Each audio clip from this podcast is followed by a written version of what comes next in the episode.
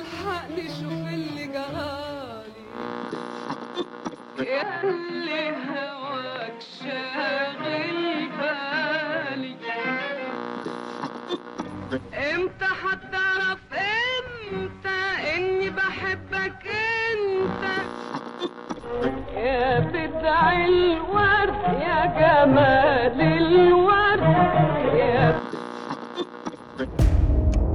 غنت وكأنها تعرف المصير الذي سيلاقيها. احميني يا ربوب يا حبيبي تعال الحقني شوف اللي جرالي سبقت نجاة الصغيرة وليلى مراد بصوتها المخملي.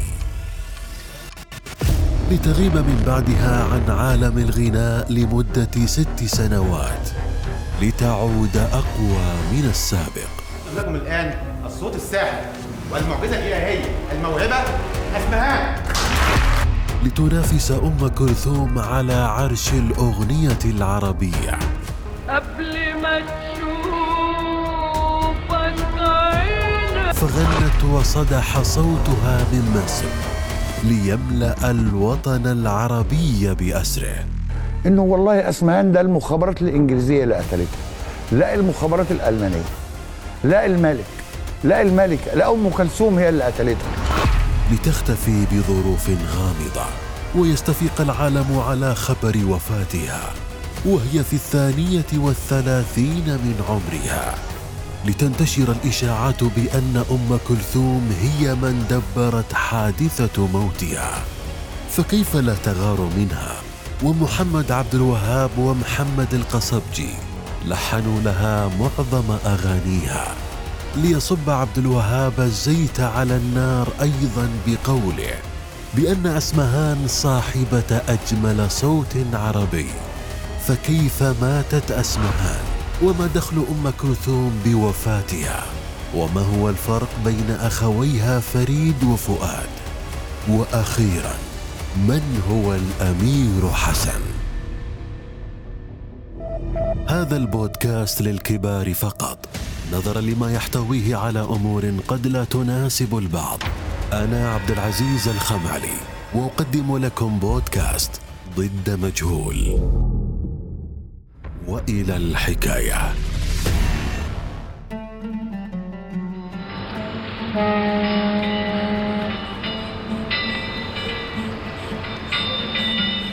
في باخرة متواضعة تشق غمار البحر الأبيض المتوسط. وبالتحديد بالقرب من شواطئ بيروت ولدت آمال فهد الأطرش.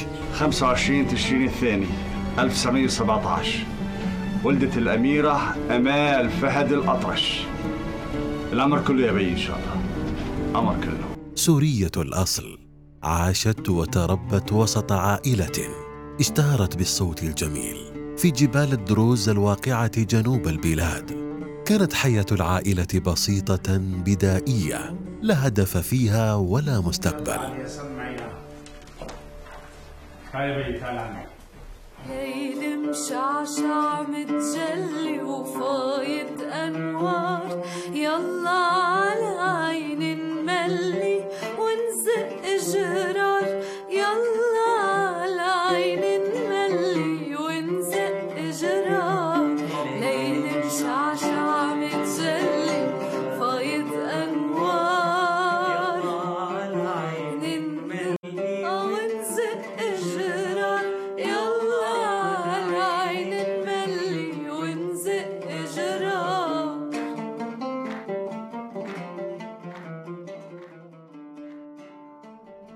توفي والدها وهي في العاشرة من عمرها. واشتعلت الثورة السورية الكبرى في نفس العام مما دفع والدتها لترك البلاد والسفر لمصر لتزداد معاناة العائلة بالهجرة التي جبروا عليها وعاشوا في حي الفجالة المسيحي وسط العاصمة المصرية. اضطرت والدتها للغناء في الأديرة وفي الأفراح الخاصة. بهدف إعالة أبنائها الثلاثة وتعليمهم لتمشي مورثات الصوت الجميل في عروق آمال وتظهر موهبتها جلية في المدرسة والحي والمنزل وهي تردد أغاني عبد الوهاب وقدوتها في عالم الغناء أم كلثوم. بدا اسم عائلة الأطرش يتردد كثيرا في الأوساط الفنية وذلك مع بداية ظهور فريد الأطرش الذي احتل مكانة كبيرة بين الكبار آنذاك وخلال سنوات قليلة. اشتهر فريد بصوته الرخيم وأغانيه التي اعتبرها البعض بأنها سابقة لعصرها. لكتب اوراق الشجر. سافر حبيبي إلا أن العالم لم يكن بعد على معرفة بصوت أخته آمال التي تم اكتشافها بمحض الصدفة. ففي مرة من المرات استقبل فريد الأطرش في منزله الملحن داود حسني أحد كبار الموسيقيين في مصر. وعن طريق الصدفة سمع صوت آمال وهي تغني في الغرفة المجاورة فطلب إحضارها وسألها أن تغني من جديد.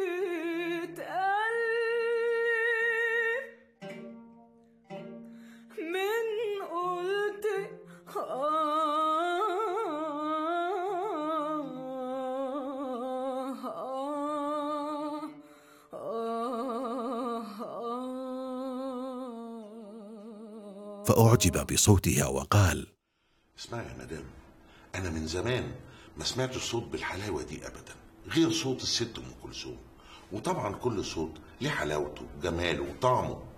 شوف يا أمال كان في زمان مطربة صوتها حلو قوي في بلاد فارس. المطربة دي كان اسمها اسمهان عشان كده من النهارده انت بالنسبة لي هيبقى اسمك أسمهان. ليعلن حسني ولادة مطربة جديدة. ستقف بين الكبار يوما ما.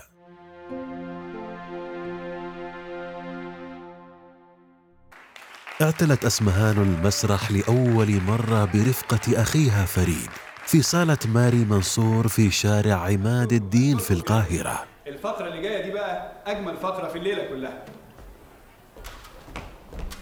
سيداتي انسات سادتي بعد استمتاعنا بالصوت الجميل الشكي للفنان فريد الأطرش نقدم لكم الآن الصوت الساحر والمعجزة الإلهية الموهبة اسمهان ليحب الجمهور صوتها وتبدأ من بعدها بالغناء في الإذاعة المحلية برفقة والدتها فسطع نجمها في سماء الأغنية العربية وتم منحها الجنسية المصرية أيضا.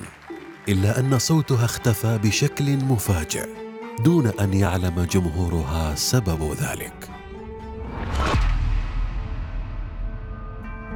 فمع بداية عام 1933 تزوجت أسمهان من ابن عمها المقيم في سوريا الذي اشترط عليها ترك الغناء والانتقال معه للعيش في بلدها الأم فكان الأمر صعبا عليها. من بعد ما حققت شهرة واسعة وسجلت بضع أغاني لها إضافة لأنها ستضطر للتخلي عن جنسيتها الجديدة في حال تزوجت من ابن عمها إلا أن حبها له.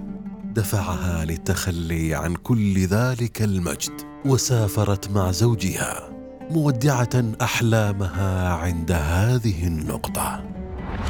لم يدم زواج أسمهان من ابن عمها أكثر من ست سنوات فالمشاكل والخلافات بينهما أرهقتها بشدة لتتركه وتعود لمصر وذلك عام 1939 ويا ليتها لم تعد. فؤاد هي وثيقة أني طلقت أمال بالثلاثي وبريدك أنت وفريد توقعوا عليها كشاهدين يا أمير بتمنى تعيد النظر بالموضوع. أمال بنت طيبة وبتحبك.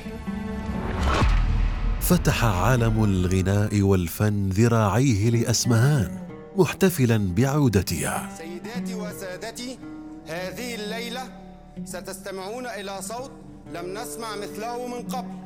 هذه ليلة لن تتكرر ستكون واحدة من ليالي العمر التي لن تنسى. سنبقى مع الصوت الساحر الصوت النادر مع المطربة الشابة أسمهان. فبدأ الكبار يلحنون ويكتبون أغانيها ليلمع اسمها في كل مكان. صوت مخملي وبحة صوت قلما تتكرر لتتحول أم كلثوم من قدوة ومثل أعلى لمنافسة حان وقت الإطاحة بها. فقد تهافت الجميع على أسمهان ليقترح عليها أخيها فريد الدخول في عالم التمثيل لتقف بجانبه مجددا ولكن هذه المرة أمام العدسة المستديرة عام 1941 في أول فيلم لها وحققت نجاحا باهرا. لكن أنا مش فاهم. أنا لجأت إليك. لأني توسمت فيك الطيبة والنبل. احميني أرجوك أحميكي؟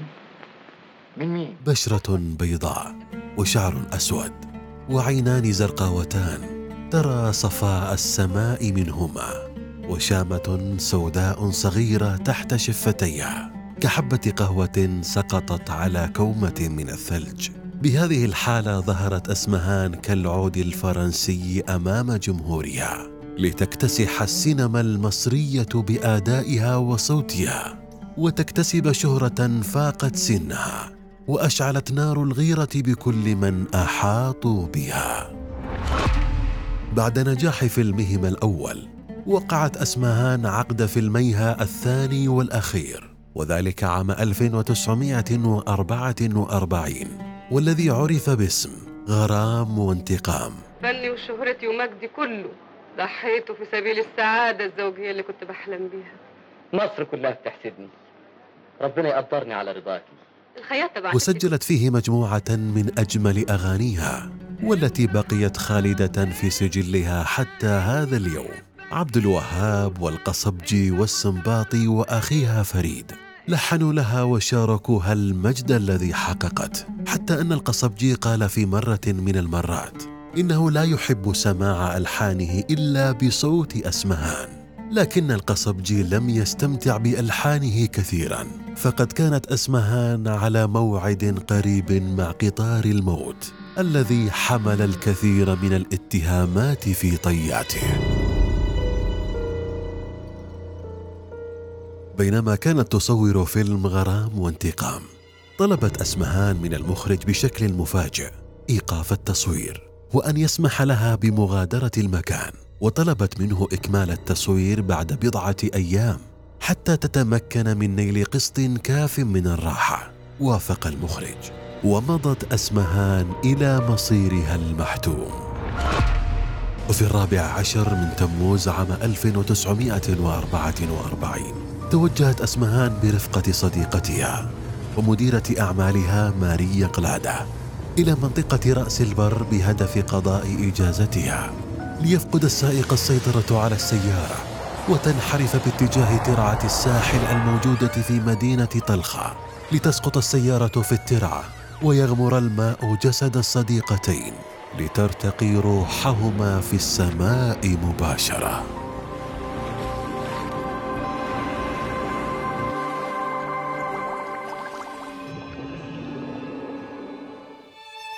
فسرت السلطات وفاة أسمهان وصديقتها على أنها مجرد حادث عرضي لكن اللغز الغريب والمحير أن السائق لم يصب بأي أذى واختفى بعد الحادثة مباشرة دون أن يبقى له أثر حتى يومنا هذا فهل وفاتها بالفعل مجرد حادث؟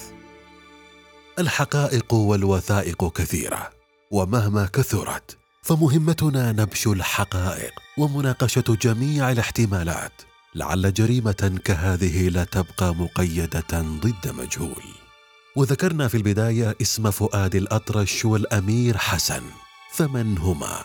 وما دخلهما بوفاة أسمهان؟ والأهم فعلا هل أم كلثوم كانت وراء ذلك؟ ومن هو المتهم الرابع أيضا؟ مهما كان عالم الفن جميلا من الخارج إلا أن هناك سواد مطبق في خباياه فكم من فنان فقد حياته بسبب نار الغيرة. وكم من قضية قيدت ضد مجهول حتى تبقى صورة القاتل ملمعة في عيني جمهوره. إن النجاح الباهر الذي حققته أسمهان جعل منها محط أنظار الجميع. وقد رفض الجمهور والمحللون أن أسمهان ماتت بالصدفة وموتها هو حادث ليس إلا وفي الحقيقة لم يكن حقد المنافس المتهم الوحيد بل كان للرجال وللحب النصيب الأكبر بذلك. فؤاد الأطرش الأخ الأكبر لأسمهان والذي خالف أخيه في المسار وفي الآراء أيضا فبينما كان فريد يدعم أخته ويسعى لشهرها ودعم نجاحها الفني كان أخوها فؤاد معارضا لمسارها بشكل كامل. وهددها أكثر من مرة بالقتل والذبح. كان تهديد فؤاد مجرد كلام عابر بالرغم من أنها تطورت في أحد المرات لدرجة الضرب لكن اسمهان لم تأبه لتهديدات أخيها وواصلت مشوارها الفني إلا أن العلاقة بينها وبين أخيها فؤاد زادت حدة وذلك بعد طلاقها من ابن عمها. شنو بتحكينا بهالطريقة؟ أنا راجل البيت. ومسؤول عنكم بأي شكل من الأشكال ومش هسمح لأي حد يمرمغ اسم العيلة. خلاص وكلمة زيادة ما بدي أسمع. لا أنا هتكلم وأتكلم وأتكلم لأن محدش هيتلام في الحكاية دي كلها غيري أنا. أنت ولا شيء. فاهم؟ ولا شيء. وأنا المسؤولة هون بهالبيت. وإذا مش عاجبك البيت بفوت جمل. بفوت جمال؟ إيه مش عاجبني. مش عاجبني يا فريد. مش عاجبني يا أمال. لا يوجد أي دليل مثبت أن أخيها هو الفاعل بالرغم من كل هذه التهديدات التي رويت عن لسانه ليكون المتهم الثاني بعملية قتلها. هو ابن عمها زوجها السابق الأمير حسن الأطرش. كان ابن عمها الأمير حسن الأطرش سيدا وزعيما ضمن طائفته. وقد تمتع بسلطة عشائرية وقوة سياسية ضمن سوريا. لتكون أسمهان الشخص الوحيد في حياته الذي عارضه ورفضه بالرغم من أن لديها ولدين منه ليتوعد هو الآخر أيضا بالانتقام منها وقتلها. فعندما عادت أسمهان لمصر عادت هاربة من ابن عمها ودون علمه. فهل من الممكن أن يكون هو من دبر حادثة موتها؟ أما المتهم الثالث بحادثة وفاة أسمهان. كان المخرج والممثل المصري أحمد سالم الذي عرف واشتهر بعلاقاته الكثيرة ضمن عالم الفن وكل من عرفه يعرف عنه قوته وبطشه وسلطته الغير محدودة ضمن عالم الفن والسياسة. فقد تزوج سالم من أسمهان وذلك بعد طلاقها من ابن عمها وانفصالها عن زوجها الثاني. وقد كانت العلاقة فيما بينهما مضطربة بشدة. لدرجة أنه في أحد المرات صوب مسدسه نحوها وأطلق النار باتجاهها دون أن يصيبها وأمام عدد من الأشخاص إلا أن القضية لم تكتشف وتم التستر على الأمر بشكل كامل. كان طلاق أسمهان من سالم بمثابة تحدي له ويرجح العديد من المحللين أن سالم هو من كان وراء حادثة وفاتها ليس لأنه قريب منها. بل لأنه معروف بقسوته وأنه أهل لأن يدبر ويصفي خصومه. أم كلثوم كانت أم كلثوم سيدة الغناء العربي من ذلك الوقت وتمتعت بسلطة ونفوذ كبير. وصل لدرجة القصر الملكي. وقد رجح البعض أن أم كلثوم كانت وراء موت اسمهان لأسباب كثيرة. كان من أهمها الشهرة التي امتلكتها أسمهان بمدة قصيرة وتصريحات كبار الملحنين وأساتذة عالم الفن بأن أسمهان ستكون واجهة الغناء العربي يوما ما إضافة لأن أم كلثوم عاقبت عبد الوهاب ومنعته من التلحين أو الغناء بواسطة نفوذها وذلك بعد وفاة أسمهان ليعتذر عبد الوهاب عن فعلته ورأيه السابق. لتسمح له بالتلحين فقط وتحت إشرافها.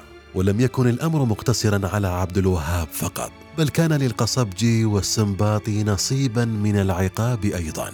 إلا أن اللغز الأكبر في وفاة أسمهان هو اختفاء السائق بشكل كامل فحتى هذا اليوم لم يكشف عن اسمه الحقيقي ولم يرى له أي أثر. فكيف نجا من الحادث؟ ولم اختفى من بعدها بشكل نهائي. تبقى الحقيقة حقيقة مهما كرهناها ومهما كنا نحب ابطالها فشهرة فنان أو صوت مطرب لا يشفع له إن كان متهما أو متورطا بجريمة ما.